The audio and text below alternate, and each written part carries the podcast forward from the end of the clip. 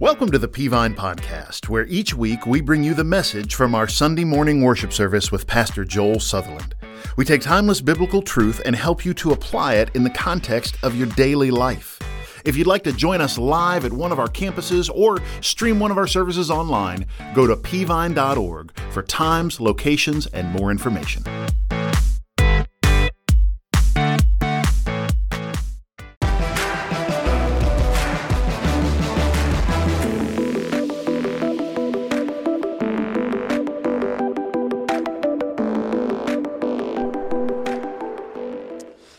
Thank you to our worship team. Great job leading us in worship all day today. And I know at Rossville, uh, you're blessed at Rossville Day. This you don't know this, but Denny and his team led worship here at eight o'clock, and then they went to Rossville and led worship at Rossville just now. And so I know y'all were blessed by Denny being there, because we're all blessed anytime Denny's anywhere near. So uh, that's how we think about him. So hey, take your Bibles and hold on to them and I'm going to go all throughout the Bible today. So I, what, what helped better today is maybe take a sheet of paper pencil, even some kind of tablet or something, take a few notes on, and I'm going to put all the Bible verses up here. I'm, I'm kind of winding down on this series. I'm actually going to do a couple more weeks uh, of the ultimate guide to the Christian life, how to elevate your walk with God. And, and I won't rehash all of it, but for the sake of those who are watching for the first time or in the room for the first time, we're talking about how to elevate your walk with God, how to, how to get to that spot where we feel like God's talking to our hearts. We have a deep relationship with God, an abiding relationship with God. But you don't just jump there, you have to get there. And you get there through some of the disciplines in the Christian life. And we've been talking about those. Some things just have to be true in the Christian life for us to get there. So we've talked about prayer and, and Bible and time, all sorts of things. Go back and listen to the sermons on our app if you haven't. But today I want to talk about this, something most people don't think about as a discipline. I want to preach on joy and preach on this subject, more joy than you know what to do with. And I know some of you think automatically, wait a minute, preacher, I'm just trying to get enough joy to get through the day, let alone enough joy. I know, and I want us to talk about that. So there's things about joy that we as believers in Jesus need to know. Because joy is an issue in the Christian life. Like, really, the amount of joy that we have, we, we read the Bible verses that, that say uh, joy, but sometimes we don't really resonate with that. We don't connect with that because we're like, well, if you knew my life, I get it. And so I want to talk to us about that today, and I want to kind of lead us along.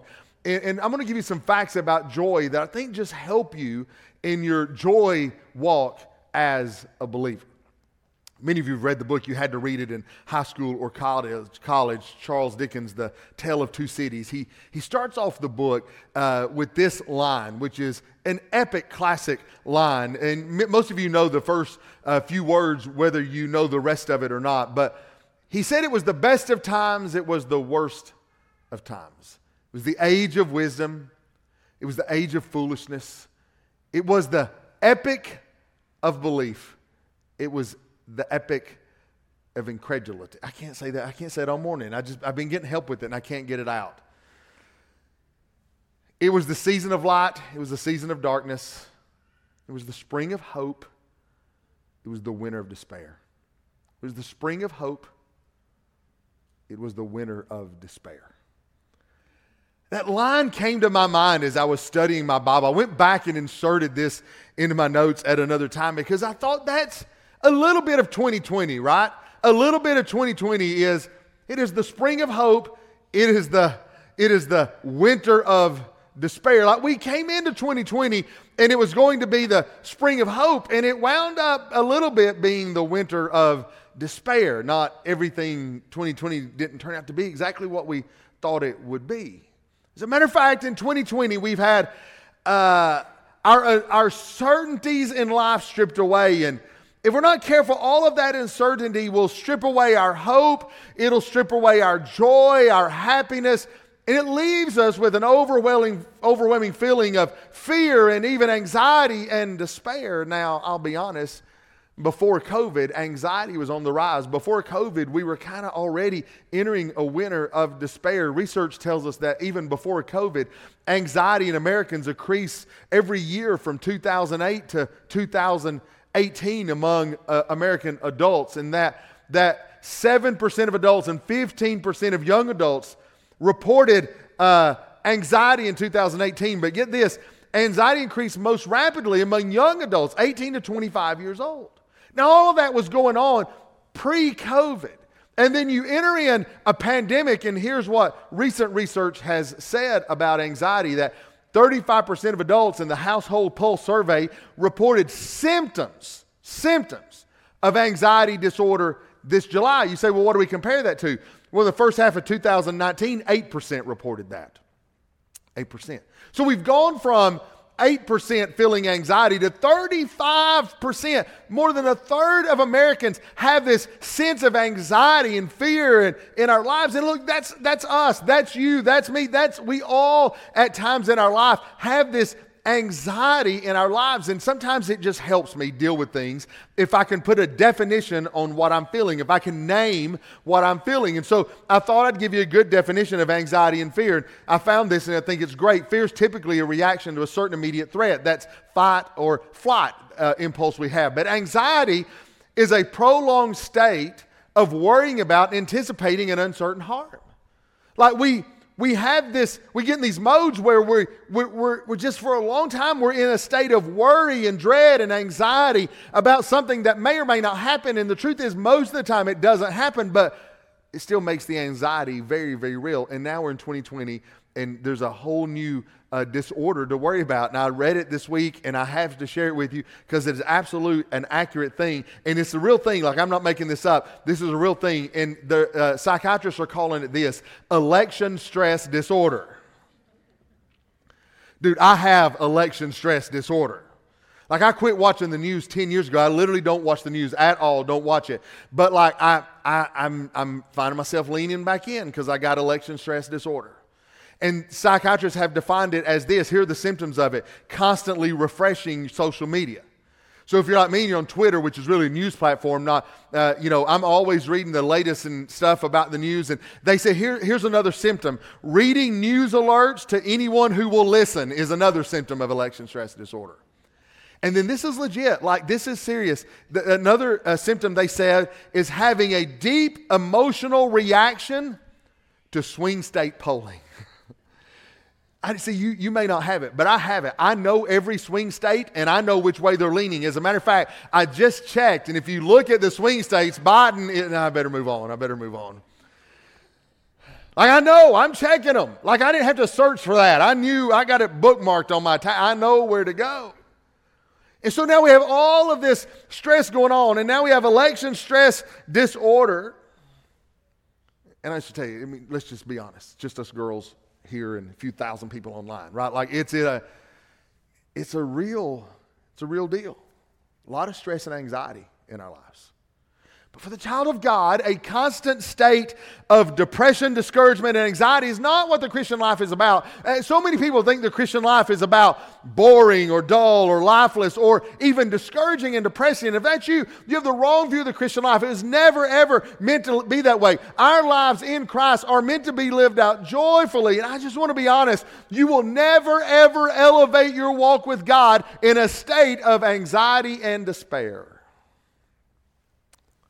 And I, I, know, I, I hear your feedback. And some of you are thinking, if he just knew how messed up my life was, I, I get it. I get it. So, can I help you through that today? Can, I, can we look into the Bible and just tell you four facts about, uh, uh, about joy that you just need to be aware of? And when you're aware of it, it'll help you have a better life of joy. So, let me tell you four things about joy. Number one, I want to tell you this that joy ought to be the norm.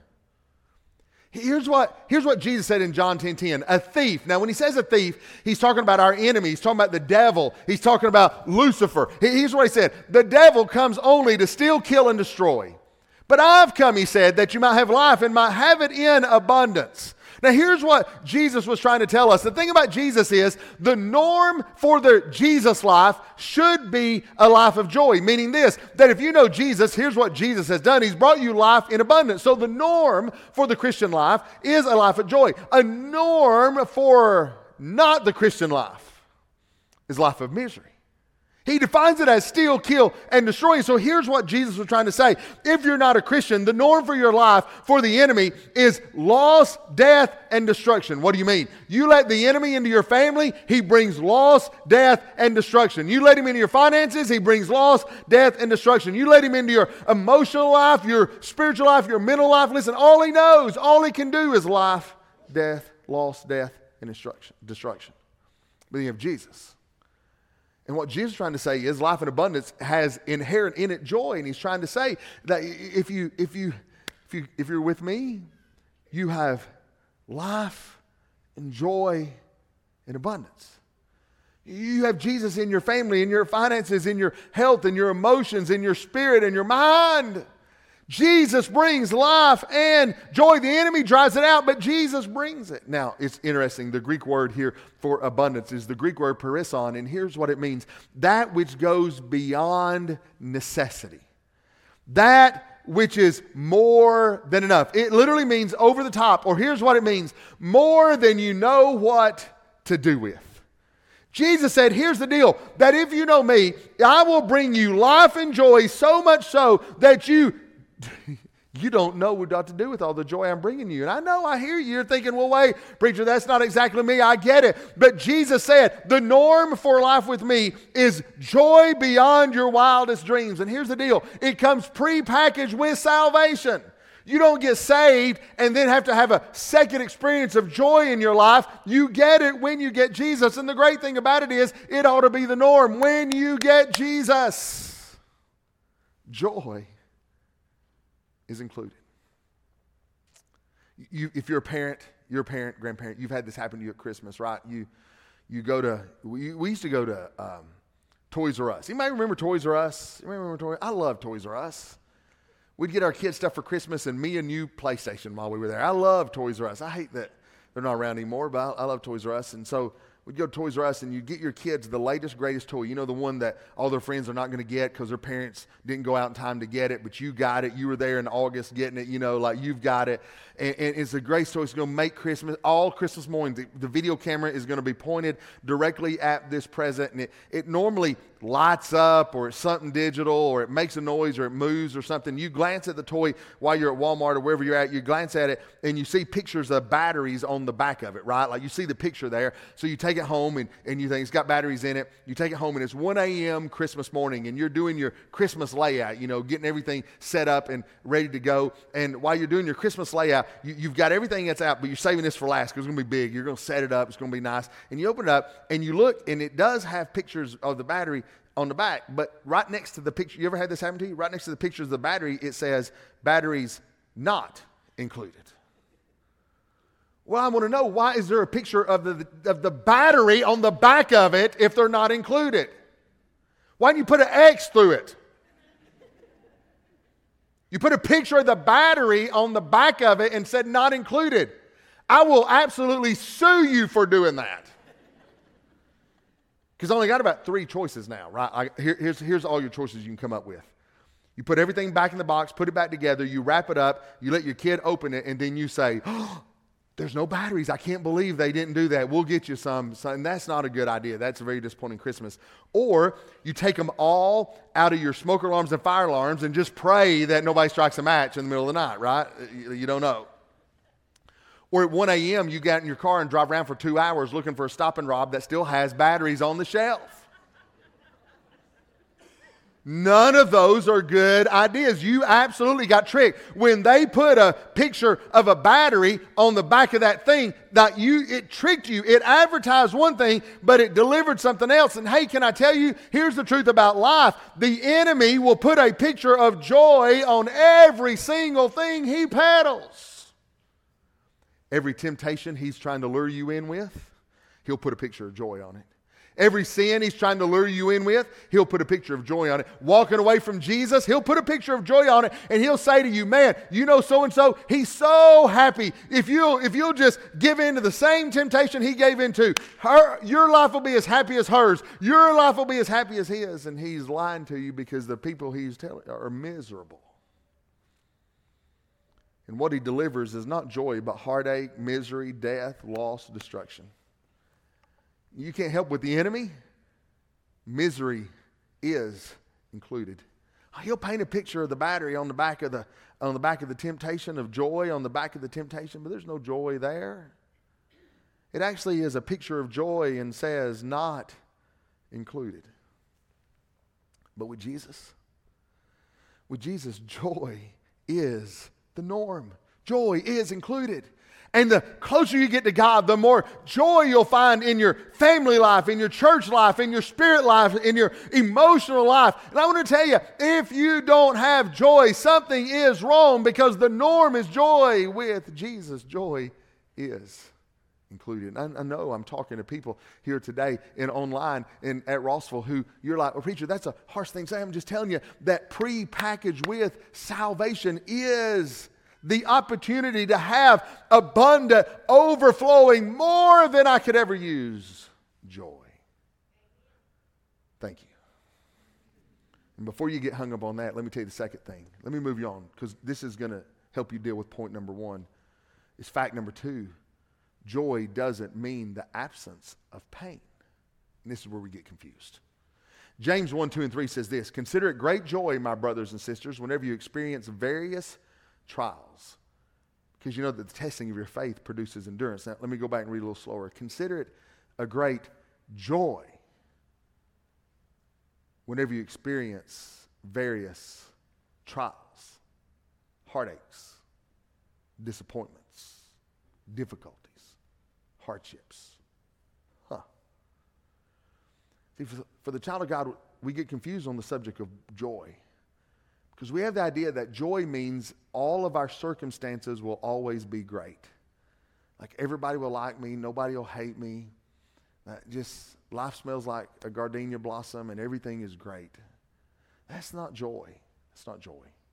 And if you're if you have in your mind that joy is getting everything perfect in your life, you have the wrong view of joy. As a matter of fact, I'll say this we're so confused. We think joy is an emotional state of being. It's not what the Bible will tell you.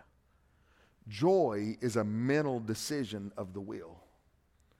Joy is not an emotional state of, the be- uh, uh, of our uh, uh feelings. Joy is a mental decision of our will. And so, see, what happens is most people are sitting around waiting on joy to magically happen to them. Like God is going to wave his magic joy wand, or Gabriel, or, or the preacher. Somebody's going to wave a magic joy wand and make me joyful. What the Bible teaches is that regardless of our circumstances, we have to decide to be joyful because our circumstances aren't always going to dictate joy in our lives.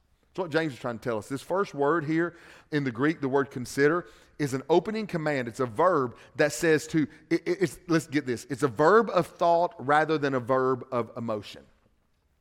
So this, this verb is not, it's not telling you how to feel, it's telling you how you could think. There's some translations that translate it reckon, which sounds like a country word, but it's not. The word reckon was an accounting word, which meant to tally everything up and then decide.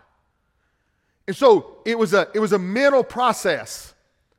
And so here's what he's saying. He's saying, listen, you have got to sit down and decide that you're going to have joy whenever you're going through difficult times. It is a decision. Why? Because sometimes, or can we say most of the time, your circumstances aren't going to be good enough to produce joy.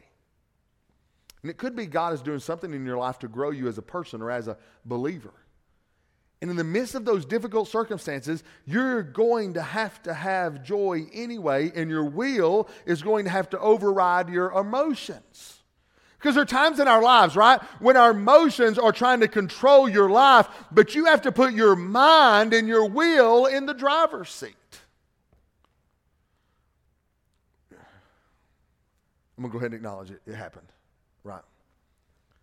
It's one of those weekends for Georgia sports, right? It's just one of those weekends we, we have these weekends from time to time, don't we? Like, I don't know if you follow, I'm a Braves fan, Bulldog, Falcons. I, I like Georgia sports, and it's just one of those weekends. Braves lost two in a row when it matters. Georgia Tech lost yesterday like 185 to 7. I mean, that, that thing just. My television just put an infinity score where Clemson, I don't even know what score was, just like an infinity. And, and then Bulldogs lost last night, and I just want to be honest with you. Falcons will lose a day and the Braves will lose a night. That's just the way it goes. That's the way. If you, if you're new to Georgia, welcome to Georgia sports. If you're not watching in Georgia, I'm, I'm glad for you. Everybody else has done better than us, but Cleveland, I think. And other than that, we're it's just the way things are. And so I, I wouldn't bring this up, but we're all depressed anyway, right? Because who does anybody remember Super Bowl 51? I mean, Atlanta scored 21 points before New England had scored three, and at halftime it was 21 to 3. And then about five minutes left to go in the third quarter, it's 28 to 3. And then New England scored 20. Uh, by the way, when I say New England, you should say boo. Let's try it again. And then New England scored, thank you, thank you. New, New England scored 25 unanswered points and tied it up at the end. And then they, obviously, they won the coin toss for, for overtime because that's the way our, our stuff goes. And, and so then they marched down the field and scored Super Bowl. And they said that after the game, New England had either had broken 30 team and individual Super Bowl records. And they still talk about the 28 to 3 thing today. And uh, the following day, all the media said it was the greatest Super Bowl of all time. That is only true if you're on that one side of the ball. Like that, is not true for all of us, right? You say, what, what, what are you talking about that for?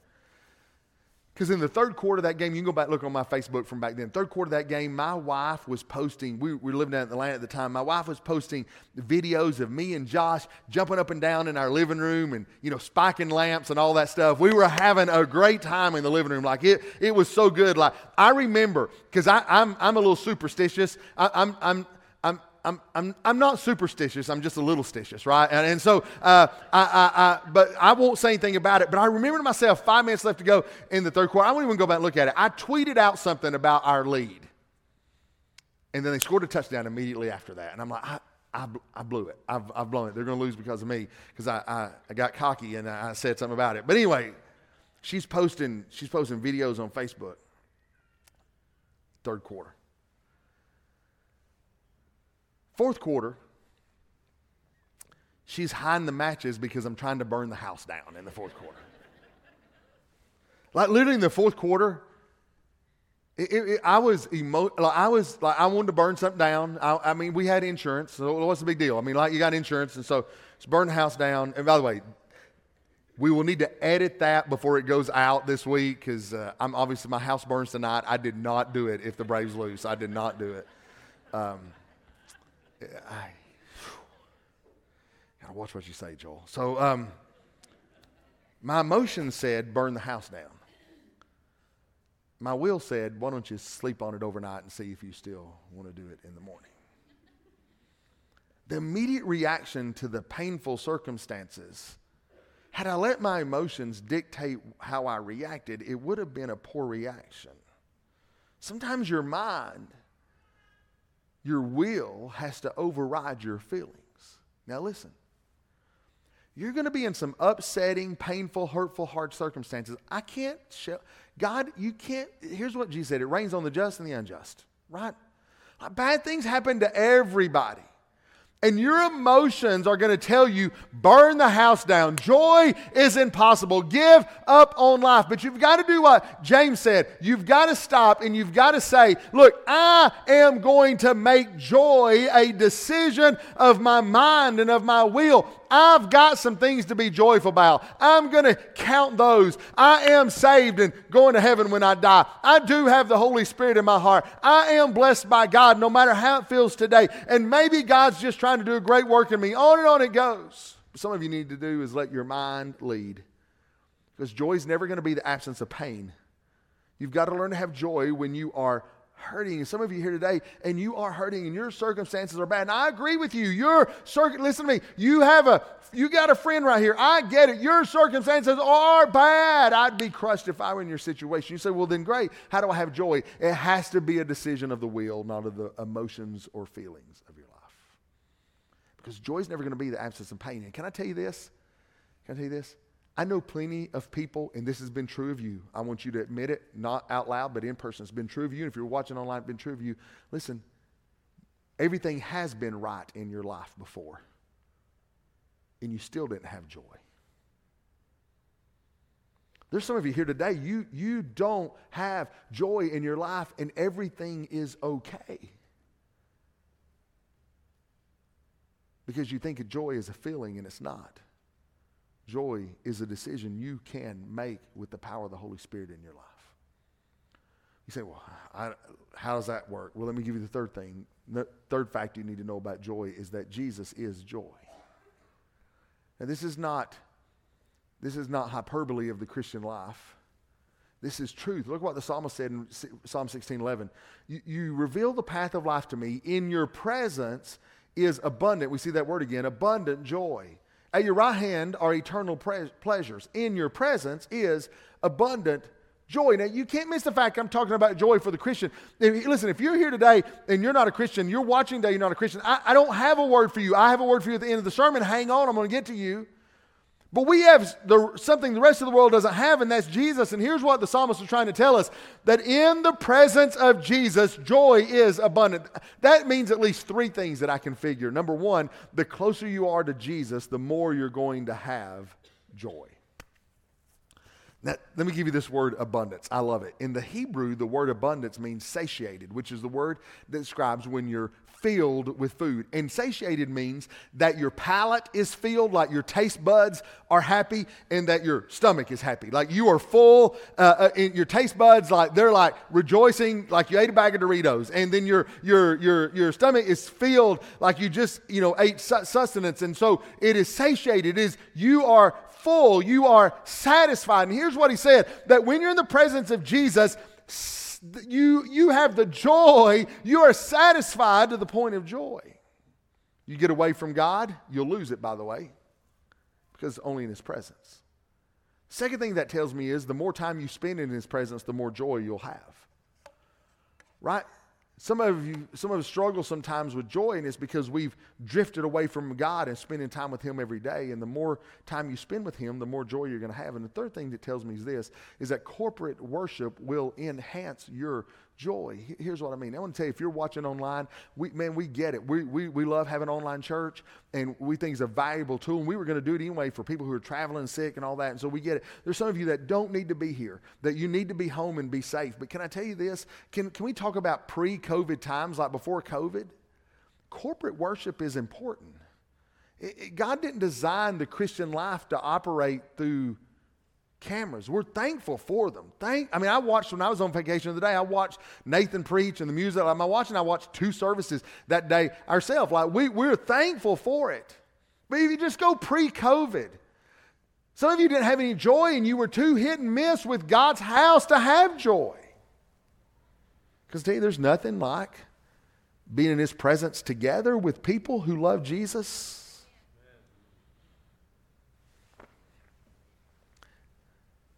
And if your joy is low, you might need a little more Jesus, or more accurately, he might need a little bit more time with you.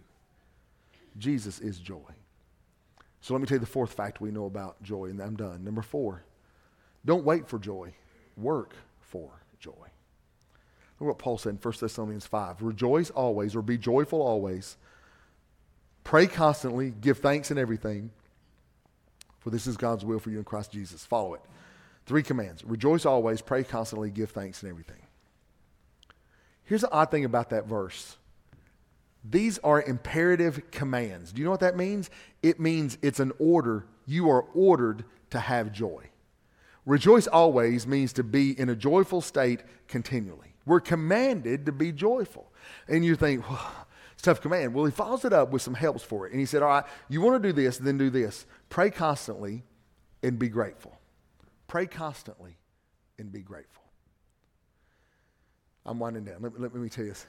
I read this this week. The Harvard Health, University of Harvard, Harvard Health, did a study on happiness and joy. And, and they, they put together three groups of people.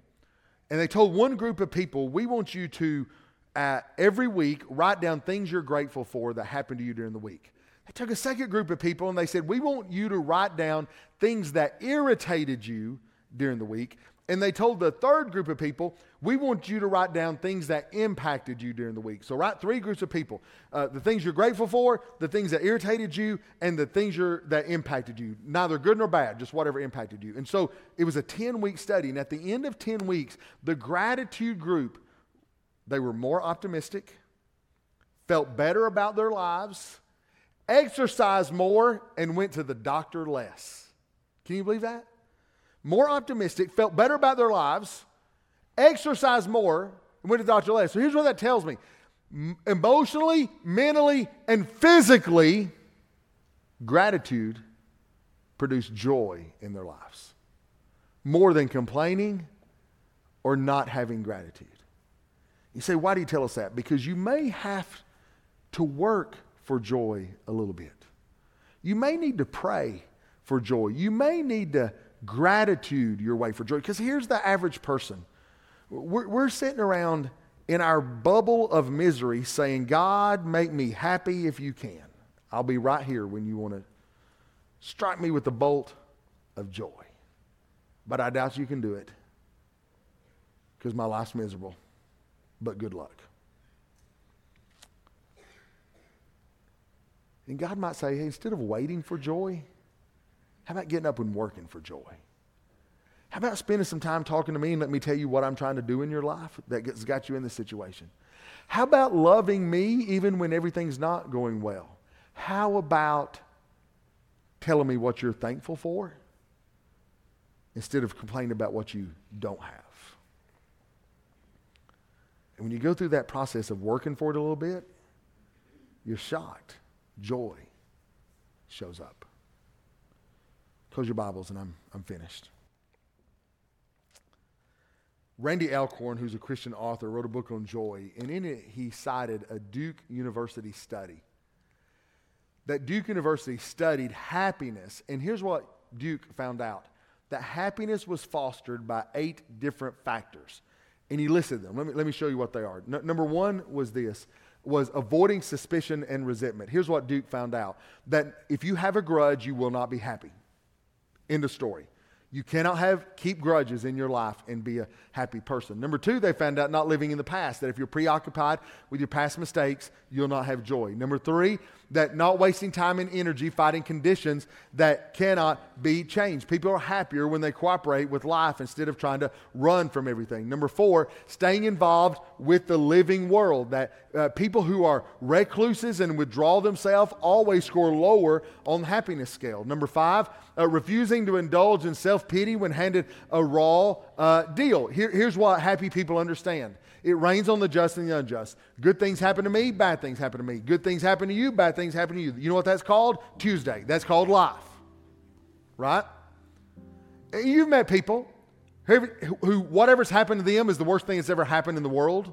You met those people, right? And sometimes you have to say, you know what? It, it, it rained on the just. It rained. It, like, we all have this stuff in our lives. We do. Number six, cultivating old fashioned virtues like love, humor, compassion, and loyalty. Makes sense.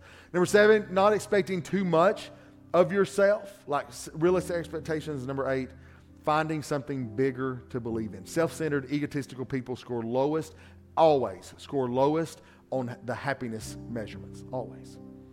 So Randy Alcorn said this. He said, I looked at this Duke University study, and here's what I realized. There is, there are Bible verses for all of these things. Like all Duke did was stumble into what God's already told us in His Word. But here's the kicker all of these require a little bit of work on your part.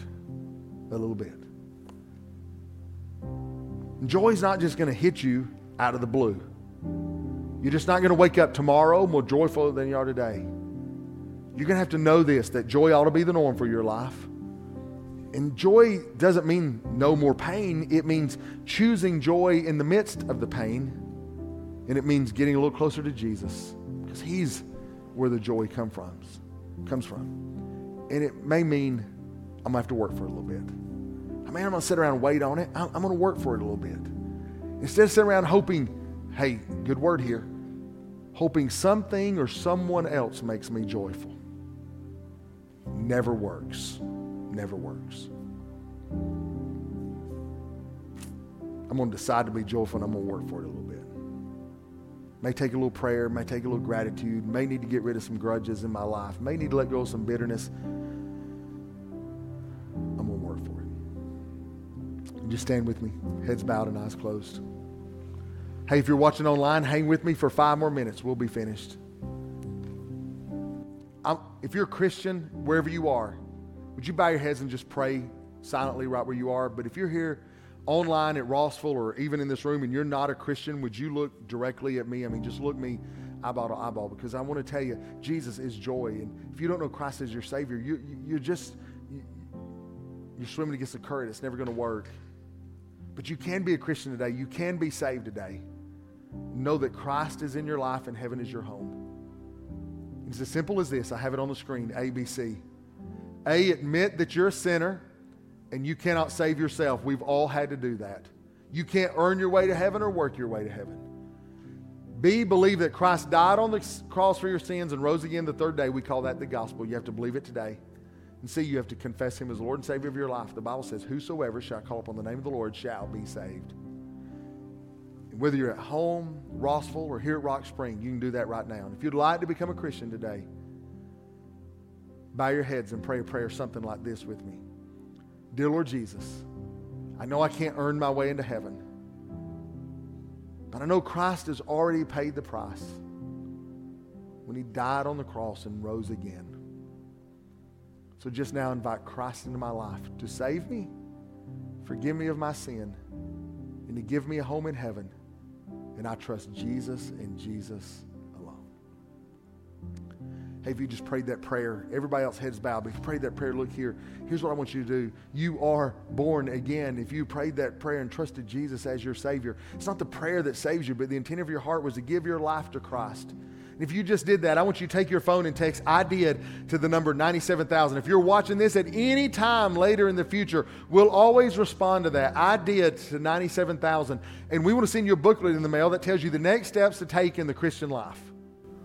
We're just going to send you that booklet so you know what to do, or otherwise you're going to be frustrated. Now, every head bowed, every eye closed. Mary, measure your joy do you have more joy than you know what to do with? Or are you struggling with joy just a little bit? Chances are you're struggling a little bit. So many of us. So I'm going to ask you to be honest. Whether you're watching somewhere else or whether you're in this room, how many of you just be honest with God? I need you to be honest with yourself and with God, not with me. Yourself and God. How many of you would say, Hey, I'm struggling a little bit with joy? Would you raise your hand, hold it up, just say, make the testimony. Thank you, thank you, thank you, all over the building. Like that's the norm. That's the norm. Now, our staff is going to be down here at the front. They're at these tables at the front called Next Steps. If you have a question about baptism, joining our church, becoming a Christian, they're there for you. Or hey, this morning, if you just need somebody to pray with you, if you, they're, they're here for you, they want to pray with you. Just come. You can come down right now. As a matter of fact, you don't have to wait. They'll be here about five minutes after the service just come down and tell them, hey, I, I need somebody to pray with me, or I, I need to I need to join the church and be baptized, or I want to talk about becoming a Christian. They'll answer any questions you have. But I want to pray for you because, look, I'm, I'm, I'm, I'm with you. I'm, I'm human. Like I'm saying, bad things happen to me. I don't go, yay, bad thing happened to me today. That's awesome. We all have to decide to have joy. We don't have to work for joy. When, when, when nothing seems to be working, I, I always say to myself, maybe I need to spend a little more time with God and a little more time with Jesus. Because I know in His presence, I get satisfied with joy in my life. I'm going to pray that for you today. And I'm going to pray that when you turn your screen off or when you leave this building, you start that journey of having joy in your life because that's the norm. Father, thank you that we understand. The enemy brings hurt and misery and death and loss, but in your presence is abundant joy. And we know it in our minds, but our hearts forget it sometimes when circumstances get bad. So remind us today, remind us. Remind us in our minds and remind us in our hearts that in the presence of Jesus there is joy. Help us decide to have joy. Help us to work for joy and help us to get closer to you. And don't let us fall for the enemy who, when we're in that depressed, discouraged state, dangles his death and destruction in front of us that has a joy label on it. Please let us be smarter and wiser than that. May the Holy Spirit warn us and give us joy. And it's in Jesus' name we pray. We hope that you've enjoyed the message this week as we help equip you to apply God's Word to your daily life. For the latest updates about what's happening around Peavine City, be sure to connect with us on social media. For more information about Peavine, to get in touch with us, or check out one of our services, visit us at peavine.org. Thanks for listening.